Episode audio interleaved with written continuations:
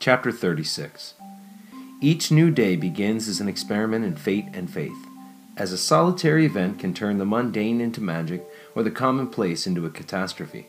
The sullen spirit of a man can be changed in the blink of an eye, or in the vibration of a cell phone.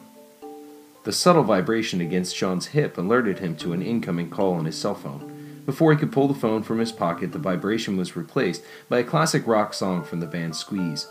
Tempted by the fruit of another, never seemed quite as loud as he fumbled to open his phone.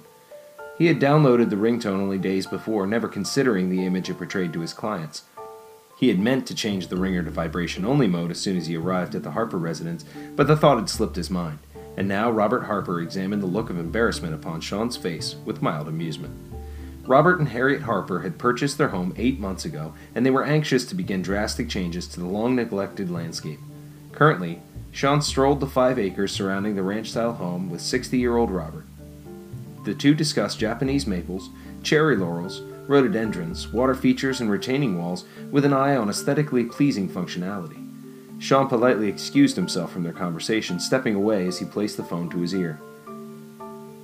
"Sean, I hope I'm not catching you at a bad time."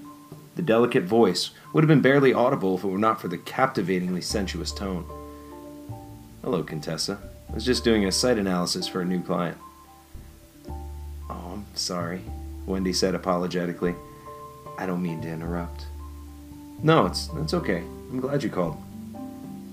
"I've been worried about you since your phone call last night," she continued. "You seem very upset." Things have smoothed out now." Sean stepped further away from Harper, motioning with his finger that he would need an additional moment for the call. "Listen, I want to thank you for being there for me. Just hearing your voice calms me down. You have a wonderful knack for lifting my spirits." "You don't ever have to thank me for that. I always want to be here for you. But I won't hold you up. I was just wondering if you had any plans for tomorrow. I don't have to be at the hospital until 4 o'clock, and I was hoping we might be able to meet for lunch. I'll feel better if I can look in on those bright green eyes and see that you're okay."